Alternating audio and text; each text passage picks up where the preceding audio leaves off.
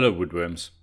I'm Ray Defterius, and this is the Hand Tool Book Review, the podcast for people who love woodwork and love reading about woodworking too. Are you interested in how historical views about craftwork have changed over time? Perhaps you've heard about the Cartesian divide and want to know more. Or maybe you've simply found yourself pondering on the relationship between work in the shop and your sense of enjoyment or pride.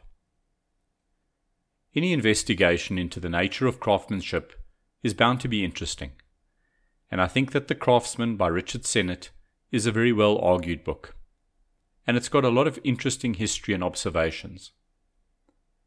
However, today's book is by no means an easy read. I'll apologize here for the length of time between episodes. I hope you'll cut me some slack, given the nature of this book. It's really not something you can whiz through in a few days and then just whack out a review. I wanted to take the time to review it properly, and unfortunately, that was a process that took quite some time. In fact, a lot longer than I would have liked. If I compare this to a few books I've enjoyed, this is not Rogowski's Handmade or Peter Korn's autobiography. Both of those books explored similar topics and questions and answered them through story and entertaining anecdotes. Nancy Hiller's excellent book made me think a lot, but after I'd finished reading, not while I was reading. So I think this is a starting point in understanding the book. Excluding notes, the book is 296 pages long. So that sounds relatively doable. But in my experience, each chapter, let's call it 20 or 30 pages, is pretty much the, the maximum that you could get through in a sitting. After that, are starting to have brain pop. So I'd suggest a sitting at a time and possibly one chapter a week for a couple of months is a good way to read this book. I picked this book up in October November with the serious intent to get a review out before Christmas. I've only just finished it now. It's that book that sits folded up next to the bed that has to deal with the I can't face you today, buddy speech for evening after evening and sometimes week after week. And yet, when I'm in the mood for it and I pick up the book and give it a dedicated hour or two in a sitting, and I read it seriously, I really enjoy it and I learn a lot. It's one of the books I'm most conflicted about, and I, I really have no idea on how to score it. It's a book that rewards a careful read. But I was thinking back to Alexander Langlands' book Craft, which I gave a terrible score to, as you might remember. And Craft, A Serious Examination of a Variety of Crafts, is a book that I would describe as scholarly, but yet relatively easy reading. Next to The Craftsman, Craft looks positively light-hearted and just races along. However, on the other side of the coin, I often will fold over the corner of a page of a book when I find something particularly worthy of thought or a great quote. Usually this is five, maybe 10 per book. The craftsman has nearly 30. Also, in this process, usually because I fold over the edges of the page towards the page I want to read, so you can't have two sides of a page being bookmarked as noteworthy. Richard Sennett's book is the first one I ever had to resort to folding the top and bottom of a page to remember quotes both on the front of a page and then on the reverse. As I said, there's nearly 30 dog eared corners in this book, and for me, that's an exceptional count. And the book's not badly written. It's not packed with dry numbers and it's not including scholarly work simply for the sake of filling the pages or to try and be overly comprehensive. I find the reverse. The book is well written and it feels like every paragraph has been carefully thought through to build the ideas up. And likewise, each chapter is almost designed and crafted and executed in a way that makes you feel that it must have gone through a large number of revisions. Also, it's noteworthy that elements of the book, like the notes and the references, are very broad. Sometimes when I read a book, you can almost pin down the half dozen or so books that the author read without having to read his suggested reading list or visit the notes that she's put together. I think that reading the source material for Sennett's book would take an extraordinary effort, as the amount of research and synthesis he has done is frankly incredible. I'll finish this section discussing the style by stating that the book is well written, well designed, cohesive, and scholarly.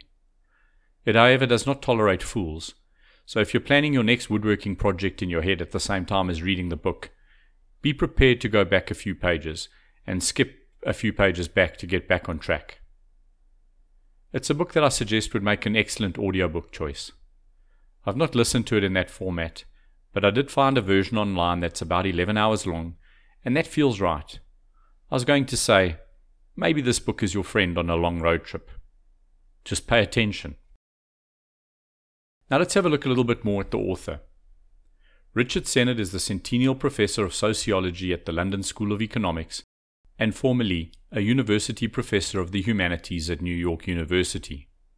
His work and studies revolve around social ties in cities and the effects of urban living on individuals in the modern world, and the nature of work in modern society and the sociology of culture. He's written nearly a dozen books on a wide range of topics, and the titles will give you some idea of the scope and breadth. Families Against the City, The Fall of Public Man, and Flesh and Stone, which is an overview of the design of cities from ancient to modern times. The hidden injuries of class, the corrosion of character, and the culture of the new capitalism all give some ideas of his writing. But I think that he may arguably best be remembered for his works about Homo Faber, working man, man the craftsman and creator. The Craftsman was first published in 2008 and the trilogy is completed with Together, The Rituals, Pleasures, and Politics of Cooperation, published in 2012, and Buildings and Dwellings, Ethics for Cities, on the making of the urban environment. I haven't read either of the second two titles, but I do plan on getting them in the future. So I guess, notwithstanding some of what I've said, that's a recommendation in its own right. Now let's take a look at what the book is about. The essence of the book is about the relationship man has with making. As the author states in the beginning of the book, he intuitively felt that making is thinking, and that there is an inseparable connection between the processes. This differs from a lot of the kinds of constructs that have unfortunately evolved, well, ever since the Cartesian divide became accepted, and, well, I guess possibly the defining characteristic of modern civilization. Before I lose a lot of listeners here, I'll explain this in a bit more detail. You've probably heard the famous French philosopher quotes Descartes I think, therefore I am. Essentially, a separation between thinking and the physical world. In a way, this sounds noble or harmless, but unfortunately, it has a range of deeply disturbing consequences. For example, this is the kind of thinking that devalues any work that is considered blue collar or predominantly physical, and overvalues more cognitive applications. It's the root, I would suggest, of the problem of underpaid mechanics who find satisfaction in their job, and aimless office workers who are paid more and consequently trapped in cubicles, like the Dilbert cartoon. It creates a world where artwork, such as paintings and sculptures, seen to be principally the results of the mind, fetch absolutely ludicrous amounts. And yet a craftsman making a beautiful piece of furniture or a hand woven basket struggles to get the price of the material and a tiny labor rate back from consumers. Thinking, you might argue, is what makes us human. I'd argue that if you dropped most modern day teenagers into the woods on their own, they'd pretty quickly discover how much that thinking helps and how much the making tools is what really makes us human. Of course, as woodworkers, we know this intuitively. But what is unique and wonderful about this book is how it sets out to trace the evolution of these concepts at a very deep level. Starting at the beginning, we are introduced to Pandora and Hephaestus. The one about the parable about the destructive nature of technology, and the other a reflection that even in ancient times a craftsman, the deformed god, could have a different relationship with technology, and yet society, reflected in this pantheon of the gods, already shows us that the maker is slightly inferior. Hephaestus, the club footed god, is not zipping around in a golden chariot or showing off his martial prowess. I enjoyed the anecdote here about the creation of the atom bomb and I learned some interesting history about a figure in American history who, although derided by his friends, kept asking the question what size bomb should we make? What is the minimum we need to make to do the job? Perhaps if he'd been heeded, there would have been less need later for Oppenheimer to later state, I have become death, the destroyer of worlds. And it is from this that Sennett coins his concept of Homo faber, as distinct from Homo sapiens, the thinking man, or Homo laborans, the human as a beast of burden. I like this concept. Man as maker, Homo faber. The book sets out by first exploring Western civilization's troubled relationship with technology, and this expands on that Pandora myth. There are stories about guilds and workshops, Diderot's encyclopedia, the making of violins by Stradivarius, and a host of other stories. The four sections in the first third of the book are the troubled craftsman, the workshop, machines, and material consciousness. This covers everything from guild based workshops to the fears created by robots, I guess because of their ability to replace humans. I found this part very interesting. There's quite a detailed section where robots and automata as machines are discussed. This covers areas like the fears engendered by a machine that replaces humans with competencies that humans never had, versus machines that replace drudgery, versus machines that extend capability. It was an interesting investigation into why we are scared of Terminators but love our hand planes. After this first section, which investigates our complicated and often contradictory relationships with tools and machines, the second section of the book turns to the mechanics of the hand, a discussion of how instructions can be either expressive or useless, and why this is the case. If you've ever picked up an instruction book or a manual and felt like it was translated into English by a drunk five year old, a foreign, foreign language five year old, this is a good chapter. After I'd finished reading it, I had a bit more empathy about how difficult it can be to convey intent. The hand, expressive instructions, arousing tools, resistance and ambiguity. All the chapters and topics in this section center around our relationship with our most important faculties of touch and the sensitivity in the use of our hands. It's interesting to learn in this section that the invention of the scalpel and the techniques with which it can be used are so closely intertwined, but took quite a while to develop. I found the history here to be interesting. While it focuses on using the flat side of the scalpel and the learnt muscle control, I could see a number of parallels to the work we do in the workshop. I was reminded of the interview with Shannon, where he recounted how someone like Peter Follansbee can use an axe with microfine precision in a way that rivals a saw cut. A learned skill, no doubt, but one that has a complex interplay between mind and body. I recently read Joshua Klein's book, Another Work is Possible, and there's a whole science there around neuromaps and how we create things and become familiar with tools. It's no exaggeration to say that when a sniper has spent years with a rifle, a surgeon with the tool, or a woodworker with a specific plane, that removing this actually leaves the person feeling incomplete for a very good reason. Their mental map has incorporated this tool into their sense of self. This is a physiological thing that happens in the brain.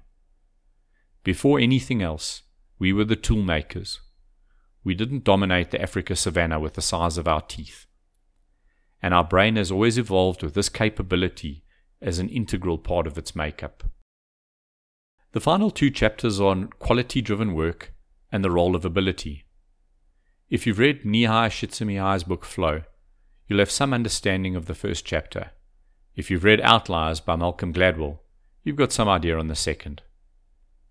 If you've read neither, by the way, I'd endorse Outliers by Malcolm Gladwell as a fun and easy read. Flow, and I guess ironically, given the title, is a more difficult read and one I'd skip unless you've got a really good reason to read it. These chapters also have some pretty esoteric ideas on the topic. For example, the concept of a sociable or an antisocial expert and the role of loyalty and social organizations that lends themselves towards skills retention. In particular, I really like this quote from page 267, near the end of the book. Perhaps in each of us there is a Japanese engineer who wants to do things well consistently and to be distinguished for doing so. But this is only the beginning of the story. Institutions have to socialize that worker, he or she has to come to terms with blind competitiveness. The worker will have to learn how to manage obsession in the very process of working, interrogating, and tempering it. The drive to do good work can give people a sense of vocation. Poorly made institutions will ignore their denizens' desire that life add up, while well crafted organizations will profit from it. Something worth thinking about. And I think it leads towards the last line of the book one about the club footed Hephaestus, who's proud of his work and who's the most dignified person we can be, in spite of all of our physical failings. And I think that's a worthy goal. In conclusion, The Craftsman by Richard Sennett is 326 pages long, and you can find the book for between 16 and $23, depending on which format you choose, as at April 2021. If you're deeply curious about the nature of work and the impact on both the individual and parts of society, this book is worth getting. If you enjoy history, you will enjoy the way Sennett investigates and assimilates a lot of diverse information into a cohesive, constructed book. I believe you'll learn something from this book, probably a number of things from each chapter, based purely on the examination of history and culture. Obviously, that's not going to help you make better stop grooves or saws straight, so it's a hard book to insist on being in your library. And I guess in the back of my head, I've been developing an idea for a while now that there are some big thoughts in woodworking philosophy. The radical efficiency of updraft, workmanship of risk or certainty by power, etc., etc. And I think that this book is best considered in that category. If you're looking for woodworking philosophy and the meaning of it all, I'd give the book a seven and a half, maybe. If you're looking for a light read in the workshop, the book drops down to a six or so. In other words, and this is probably a good acid test, if you pick it up and read the blurb and you are intrigued and committed to giving it a thorough read, you'll find value in it. If the back of the book doesn't interest you, walk away very quickly. So that's it for now, woodworms, and remember, Go make something with your hand tools and keep reading. If you've got any comments or suggestions, perhaps a favorite book you'd like to suggest or one you're considering buying that you'd like to be featured on a future episode, drop me an email at handtoolbookreview at gmail.com. Last week I mentioned a new Patreon, Kevin. I love that he sent me an email describing how the podcast had been his companion on a long road trip and how he is sad that he no longer had a big back catalogue to catch up with. From the start, I've wanted to create a podcast that I'd want to listen to as well. And because of the nature of both podcasts as a whole and my aspirations as a creator, I was absolutely loath to do advertising, internet marketing, etc., and sell my soul to just get thousands of followers on some social media platform. So while I mention Patreon in the shows, a great way to support the show, if you would, is to spread the news to a friend who could benefit from listening. It's great to hear that there are people out there that are still finding the show and catching up on old episodes. Thanks as always for the encouragement, the interaction, and the support from all of you listeners. It's always fantastic to hear from you.